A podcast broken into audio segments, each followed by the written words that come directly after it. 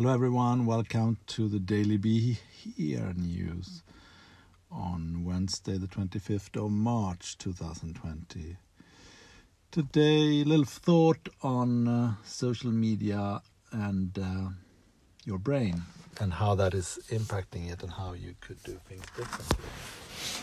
Um, I think media's, let's say, social medias where you connect with people like Facebook, maybe Instagram, where you follow your friends and you can communicate with them. It's a fantastic idea. It makes the possibility to keep your friendship base intact and uh, follow people over the years, even if sometimes it does not make much sense to see what your schoolmate from 30, 40 years ago were eating for breakfast when you haven't met for 30, 40 years. But, well, that's could be one of the downsides, but that's how it is. And then we have Twitter, it's a fantastic news news feed, I would say, where people can share their share news and then share their thoughts. There are a lot of good in this, but there is a, a downside, at least for me. I'm getting extremely emotionally and uh, agitated when I read what people write.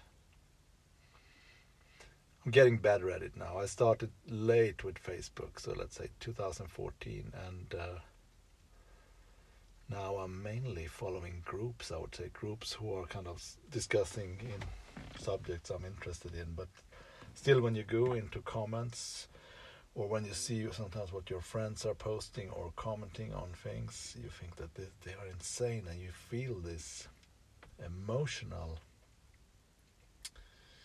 surge that you want just want to you need to write your own two cents comment and often think they are wrong and you need to be showing that you're right. Rarely goes well down. Um, you rarely convince someone in a commentary field in social media and you just rarely well turn someone's opinion around. So i think the the idea is probably coming from a good point. I think it's not i think our brains are not designed for it. It's um, it's counterintuitive to how we are supposed to fall, to to function. I mean, we, um, in, I think in the olden times when we were all living in a village, you when you had a um, when you had this feeling that someone was wrong or you were annoyed with someone or had a, this thought you can have some fun, sometimes that you left a conversation at the wrong place or that someone were annoyed with you, you would most likely bump into each other in the next hours in the village and you could then kind of sort it out or you would could feel the person out and it was a natural interaction. But when you never meet, then uh, it's like the the feelings cannot manage that. It's like they they build up and they build so strong, and you can't argue with a person in real life. And this is not like the olden time where people were sometimes debating in columns in newspapers over days. It's similar, but then it was really slow. Here it's on seconds. You discuss Trump, Brexit, Corona. I mean the divergence in attitudes I see is so big, and people are so angry with each other that they would never ever be in real life.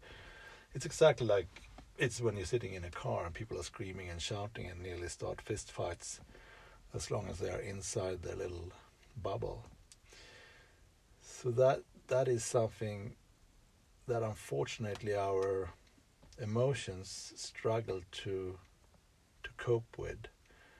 And even when I when I meet people in real life, let's say my friends or acquaintances, I, I rarely get annoyed with them. It's like they, have sometimes different opinions.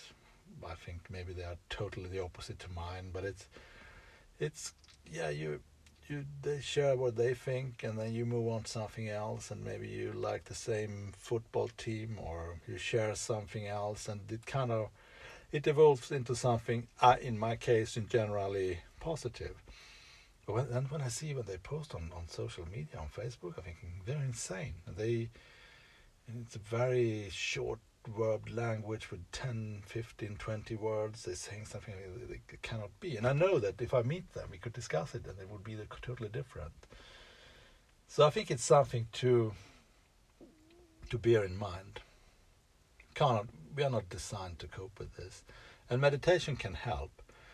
Uh, I worked a lot to to came to a better place on this. Uh, uh, not to react. You don't have to react. You can just notice your feeling, notice your emotion, and yeah, well, that's that's, uh, that's what I'm thinking now. I do not have to react.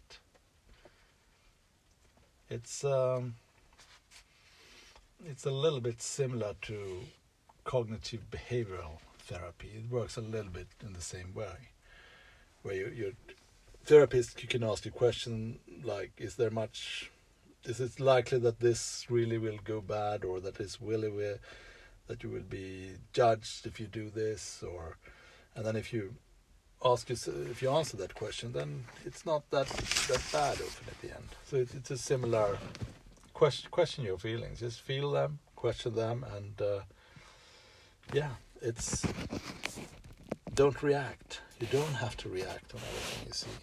And it's difficult, especially in these times where the stakes seem so high. But um, the world is not always asking for everyone's comment on something, and I try to bear this in mind myself every day. I try to distance this, distance myself from social media, but it's so difficult. This is so addictive. That's another thing uh, we can work on. So that was a little bit on the mindfulness piece today. And uh, on the news side, let's look at some good news. There is uh, something I came across today called the Good News Network, and they distribute good news. And isn't that nice? Uh, where most of the news are negative, but they do positive. So let's pick one of their good news. There is a Michelin starred restaurant owner, Andre Turns, oh, Chef Andre, he turns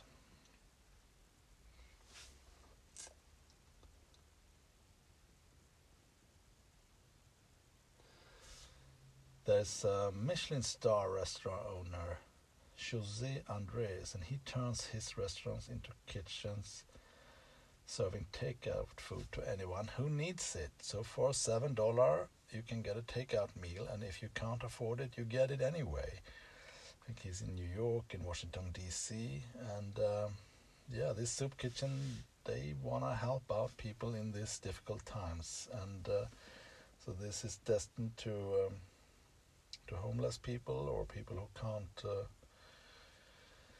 afford to have a meal, and uh, yeah, so thumbs up for Chef Jose Andres and uh, the Good News Network keep the good job up. I'm to select more good news from you. Have a safe evening or morning or whenever you listen to this. Uh, talk to you soon.